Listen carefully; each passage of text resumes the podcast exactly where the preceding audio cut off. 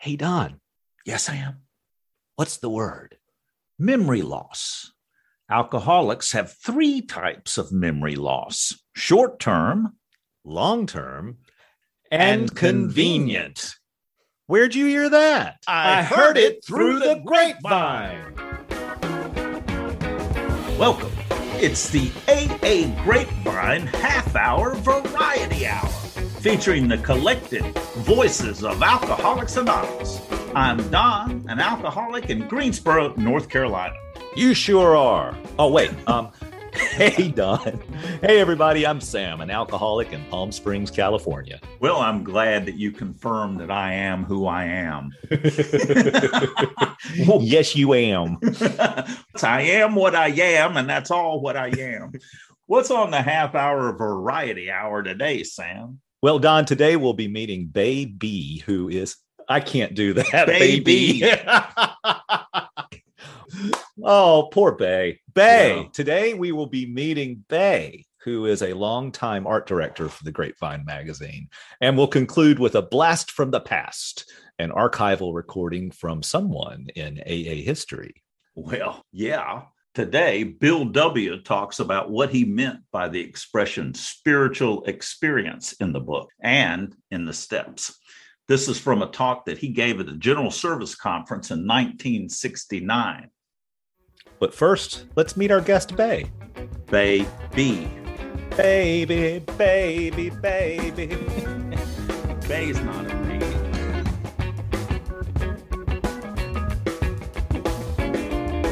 Grapevine does not accept donations, but you can offer your support by making a purchase at store.aagrapevine.org or by the Carry the Message gift certificates to sponsor Grapevine subscriptions for alcoholics in need. That's store.aagrapevine.org. Order a copy of the new book, Fun in Sobriety, and join us August 22nd for a group discussion. Participate by calling 212 870 3418 with your reflections on fun and sobriety, and we may play it on the show.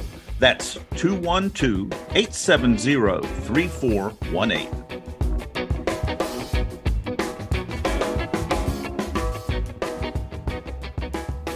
Hi, my name is Bay. I'm an alcoholic and I live in Santa Monica, California. Hi, Bay. Thank you so much for joining us today. Bay, I was talking with a new guy after a meeting today. He was three hours sober. Wow. Yeah. And I could read in him, I just saw in him all the pain and the terror of quitting drinking and the conflict that he had. Because I asked him, Do you think you can not drink after this meeting? And he said, No. Mm-hmm. Yet he was there because he was seeking help. What brought you to the place that you decided to seek help in Alcoholics Anonymous? Yeah, I think for me, it was just, I was beat down so many times over and over and over again. And so many times I just said, This is the last time. This is the last time. This is the last time. I just could not believe how, you know, cunning, baffling, and powerful this thing was. It just beat me into submission to the point where I I had to let go. It was just that I was so humiliated and I I couldn't I just couldn't do it anymore. What is it? The fear of dying outweighs the fear of getting sober, or, or something along those lines. And it just kind of finally hits that point. Yeah, like after a, long bender, I would call my friends and be like, "This is the last time." I look myself in the mirror and be like, "I'm done. I'm absolutely done. This is my moment of clarity." And then three weeks later, I would do it all over again. And then two weeks later, I would do it all over again. And then this time, this is the real last time because it's over. And then I do it again. You got into a police chase on the way to rehab, right? I did. I was legitimately on my way to rehab. I got pulled over and he said, Get out of the car. And I said, I can't do that, officer, because I'm on my way to rehab. And I floored it. And it ended up in a high speed car chase with a helicopter. It didn't end well. I mm-hmm. didn't. I didn't crash. I finally, after a while, pulled over, got arrested, and went to rehab and everything. Yeah, I mean, I was like, they didn't arrest me through my whole drinking career. And now you're going to arrest me when I'm actually on my way to rehab? No, that's not going to happen. I'm getting to rehab. it's it's not a pass. Hey, I'm going to rehab. I'm on my way to a meeting. Uh, I was checked in. I had I was wow. checked in over the phone. They had my information, so it wasn't BS. But was that the last time? Did you quit after that? No, that's the thing. I got arrested. I spent time in the county jail. I got diverted to rehab, and then I went to another rehab. And then you would think, okay, you know, now he's done. And my family and everyone was like, now he's done because he got arrested. Thank goodness the law stepped in. But no, it wasn't enough and I had to go out again. I escaped from the rehab. I planned a, a dramatic James Bond escape, scaling the walls of the rehab, only to find out that I could have just walked out the door because I wasn't actually. Uh, yeah, I went back to get my stuff, and they said, "You know, honey, you could have just walked out the door. You didn't have to do all that." Oh wow, we are dramatic at times, aren't we? Yeah. what was the difference between that time and the last time? What was going on inside of you? Yeah, I remember I was lying in a hotel room in downtown LA. The rehab called me on my cell phone and they said, Babe, do you want to come back? And I was crying. I said, Yeah, I do. And I came back. I couldn't believe how this had happened. I was in this really nice rehab, yet I still ran away from that one. I came back, I woke up in the morning and I was lying on the couch and I was just crying and crying. I really wanted to be sober and I didn't know why I couldn't stop. It was so painful and confusing. And it wasn't like that moment I said, now's the time. It's just that I was just so beaten up that I couldn't I couldn't do it anymore, I guess. And that and that was the last time. And oh, a funny thing that time I was using drugs as well. And I got this gigantic, huge canker sore on my lip, like the size of a dime, real painful. And I couldn't talk. So it would hurt when I talked. So it'd be like, I was a big talker as I am now, you know. In that rehab, I was a big hotshot, I thought, you know, I was like, hey, I'm getting sober. This is great, you know.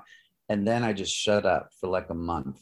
I didn't talk. I like to think it was like maybe this was like the universe's way of just like shut up and just listen now it's a, an example of take the cotton out of your ears and yeah, put it in your that mouth. is right where my mind went to it's just like that well Bay, so what's it like today yeah, so I work for the Grapevine. I'm a you know special worker. I'm employed by you know AAWS. I'm the art director of the Grape. I design the covers and the inside of the magazine. I come up with photos or art for each story. Talk about it with the editor. Do you draw or do you get illustrators? I usually get illustrations that already exist, then manipulate them, fit the content it's absolutely been the most fantastic job of my life. I've been doing it for the last 13 years. I, eh, the stories I read, they make me cry sometimes. Me too. John and I, John's the editor. We we do the prison issue every year. People write that they get the grapevine in prison and how much it helped them. It's just the most rewarding experience of my life. I love the illustrations in the grapevine. It feels so contemporary and on target. Um, yeah, thanks. I've been doing this for so long, and sometimes I can have the impression that I'm connected to the program when I'm doing this work, but it's actually more of a job than it is a, a program service. Mm-hmm. I get paid for it and I have to show up for it.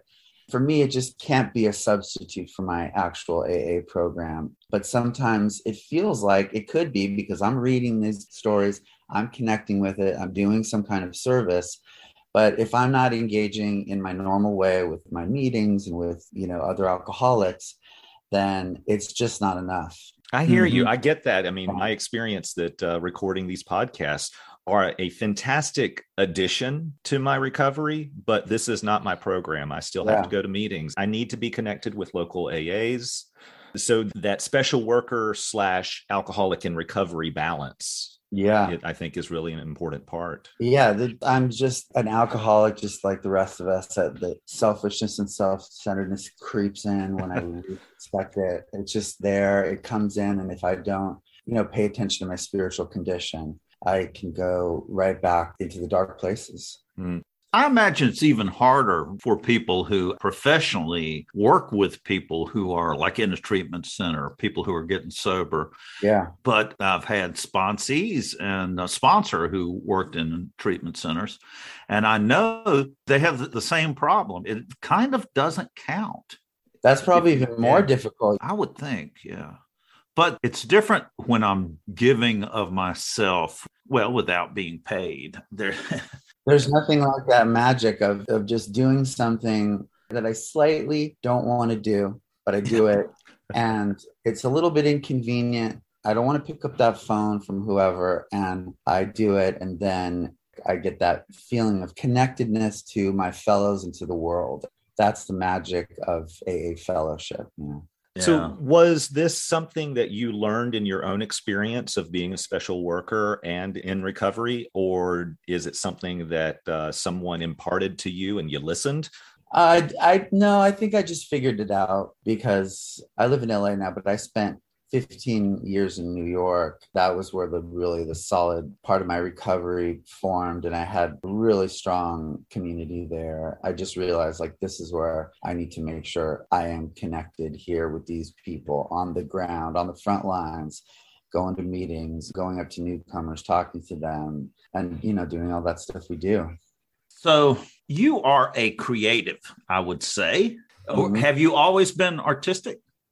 Yeah, I always I play music too. Yeah. You know, I was a graffiti artist when I was a teenager and somehow just fell into graphic art.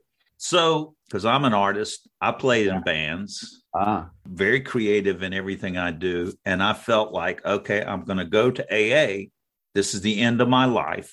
mhm, This yeah. is the end of my creativity, but I have to give it up because I can't drink anymore. hmm That wasn't the case. It was a misperception. I thought I was going to lose my creativity. What was what's your journey with that? Yeah, I don't think I necessarily, my drinking was not so wrapped up in my art or creative process like it is with some people. So that wasn't as hard to untangle. But yeah, I definitely had the feeling like my life is over. Am I ever going to really have fun at night? Yeah, like what do you do at night? How can you really have fun? I thought this is gonna suck. And it turned out to be just the opposite. Like I have just the most fun being sober and more creative probably than I ever was. What about playing music sober the first time? Was it a trigger? I became a musician in sobriety. I didn't know I could play music. I was at this Camp Kresge in New York with 250 alcoholics, and they had a talent show. And I played one of my songs, and it was like I got chills. Just something went over me, like it was the first time I had it performed. And people just came up to me, like telling me how much they enjoyed it. That was like the beginning of my musical journey. I still didn't believe him because I thought, oh, this is just a bunch of people supporting each other. That's what we do here in AA, you know. So it took a long time before I realized that I had something to offer. You had something to do with these recovery camps, didn't you? Yeah, it was called Not a Glum Lot out of New York. Really incredible, really unique. It's an AA group, but we go on camping trips, river rafting, ski trips, and it's really lively and it's really well attended. There'll be like a hundred people on a ski trip taking over some lodge. It'll be, you know, 250 people at this YMCA camp. And just, I mean, the energy, it's just incredible. Really shifted my sobriety because I realized there could be fun to be had. And seeing new people come and their eyes light up like, wow, there's something else besides drinking. Yeah, I think I realized that I gave alcohol my creativity. I gave alcohol all the fun in life. It was as if alcohol provided everything. In fact, alcohol was my higher power. hmm It was the source of everything in my mind. And to discover that it could quit and it can be fun. Yeah. Yeah. and life exactly. gets big. What's something that has happened to you in recovery was an epiphany where you turned to the steps and your life changed and you didn't believe it could happen? Well, what comes to mind is when I first started sponsoring people, a guy asked me to sponsor him. I had about a year or something. I was so excited to sponsor this guy. Finally, someone asked me to sponsor them. Then I had to break the news to him. And I said, listen, I'll sponsor you. This is this will be great, but I got to tell you, I don't have a sponsor myself, and I've never done the steps. and and he's like, oh, okay. And I said, actually, if I were you, I would probably find another sponsor. And then I thought to myself, what am I doing here in this program? I'm really good with the social. I'm really good with fellowshipping. I'm really good at talking to newcomers. But that second level of step work and sponsorship, I was missing out on. And I wasn't able to help this guy who reached out to me. Mm. So, literally, the next day, I got a sponsor at a meeting. I just grabbed. Yahoo! I was like, I got to do it. I want to do the steps now. Well, how long had you been sober at that point? Uh, that was like about a year. I have 19 years now. I'm going to have 20 next month, by the way. Fantastic. No big deal.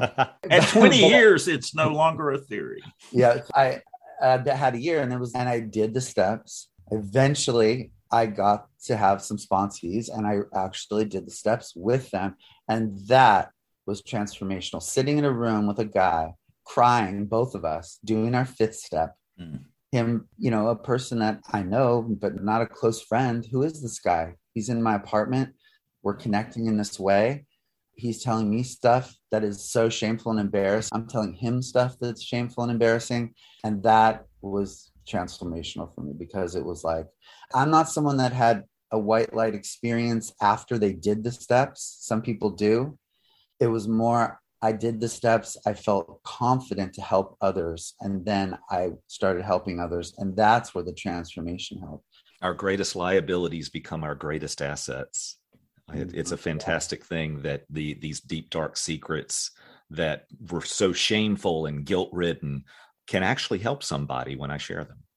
Yeah, it's so powerful. That, that's when it is. And, you know, I've gone back and forth as long as I've been sober with the idea of God. I've given up fighting over a concept and I just accept that there is a power greater than myself that is very real in my life. Yet, as many times as I have felt it to be completely real, two weeks later I'll go, I Oh, don't know. And but I was talking with a sponsee describing one time when I felt it as real. And for me, the times that I felt a presence of some power that's greater than me has been in listening to a fifth step and being able to say to this person who is filled with shame, trembling, sharing this horrible thing they've done, and be able to say, I did that. Yes, yes, Don. That you don't it. have to be that person anymore it's the action it's the action that makes me more connected to higher power and to the world if i i can quote believe in god all i want i can still be on the bar stool wasting my life away and still believing in god still saying i believe in god but if i'm not taking spiritual action then it's almost as if it doesn't matter what i believe I have to engage with the world on that level. And it's different for every person. For you, it was that moment when you were doing your fifth step. For me, I think a spiritual action is very broad. And that's why if I have sponsees or friends that are atheist or agnostic, I can say, okay, forget about the belief for a second. Let's just start taking some spiritual action. Can you call another alcoholic? Can you help them? Is that does that go against your atheist beliefs? Can you write in your, Can you write in your journal every morning? Just write two pages of what's going on with you. Can you wake up in the morning and do that exercise class that you hate doing, but just do it anyway? Can you, you know, whatever it is, the spiritual action that it's different for every person, it can be very broad. When we're doing those things, that's when the connection comes. And that is the why third step, you know, is the action step where we start doing these actions and really engaging with people in the world that's where the higher power it seeps in slowly And before I know it, if I'm engaging in the world in that way, if I'm in the flow of the river of life, then that's when God starts to seep in to me. And then I'm like, okay, I see the higher power now. I'm with it. It's in my actions, not in my thinking. It is. Yeah. You know, I'm atheist. I recently had a friend post a survey. One of the questions was about uh, your religious or spiritual beliefs, and options were like spiritual but not religious, religious, agnostic, and atheist. And I'm like, wait a minute. I, I, I tick more than these. I'm spiritual but not religious, and I'm atheist. And I, I love how what you just described fits me. Thank you. Yeah. yeah, that's great it's all about the action. And I and what sucks is I have to continue engaging with that action in order. I'm only as sober as a, a daily reprieve based on the, the the maintenance of our spiritual condition. And that's like I can't just have one spiritual awakening. Like I believe in God now. I get it and then kind of go on with my life. I got to continue to engage with the world spiritually somehow it's like working out, going to the gym. Like I spent a, two weeks in the gym. I'm totally fit. now what? I got to keep doing this. Keep going. I got. I just. I spent all this time getting fit, and now you want me to keep doing it, and that's that's the practice. I just want to be done with it. I want one. I want to do the work, be done, walk away, sail into the sunset. And how very alcoholic of you. yeah. I want what I want when I want it, and I want it now, and I only want to have to do it once. We've got to sail away. Okay. Bay, thank you so much for joining us. You guys, it's been a real been pleasure. so fun. You guys are so great. I've been listening to the podcast and enjoying it.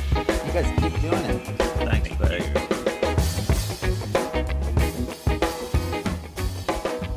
Bill W. 1969. Blast from the past. My own experience, though, in changing the steps is rather amusing. It just shows you how things can get frozen. Somebody just showed me a copy uh, of the first printing of the A book, the big red thick one that we made so thick with thick paper so the drunks would get their money's worth. and in that, yeah, this is that. In here, you will find in the 12th step that this, having had a spiritual experience, uh, we use the word experience to denote the spiritual transformation, and no doubt took that notion from William James, whose great book, Varieties of Religious Experience, laid a foundation for this movement. And the foundation was upon hopelessness because the James cases, who had the marked transforming experiences, were people who, at depth, admitted that they had something that they alone couldn't get over, under, or around. So, this transforming experience was called by James experience, and his book was called Varieties of Religious Experience. And so are his examples of it. And we have duplicated them in all of their myriad forms. Uh, now then, I always liked this word, experience, but there was a hell of a movement. I believe it em- emanated down in Greenwich Village in about 1937 or 8 when the book was under contemplation or, or, or rather just after the book was published, be more like 40. And this was a movement to get rid of this uh, conversion business and this experience business. And after a hell of a lot of tub thumping, the people who wished to change got it, and I dutifully inscribed in the second printing that hereafter this was not to be an experience it was to be a tepid form of experience called an awakening. Well, uh, I don't know whether anybody got well in Greenwich Village who would have died otherwise. No, I really don't. And so, sometime afterward, when AA had got a little less absolutist and this more intellectuals had got down to their right size, I said, well, I'm going to try to put back that word experience. I'll be damned if I don't like it.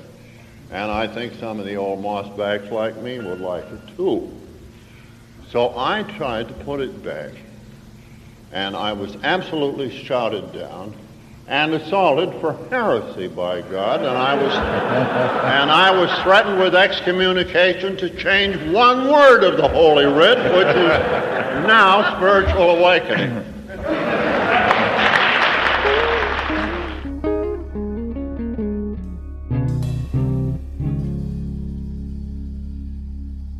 Hey, folks, just a reminder that we need you to call 212 870 3418 to record questions for the old timers and also recovery related jokes. That's 212 870 3418.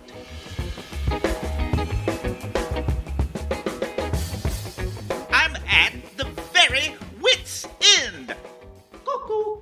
A tipsy gentleman in a great looking suit, with his hair well groomed, a flower in his lapel, and smelling like good aftershave, walks into an upscale cocktail lounge. He sees a woman seated at the bar and walks over, sits beside her, and orders a drink. He takes a sip, turns to her, and says, So tell me, do I come here often?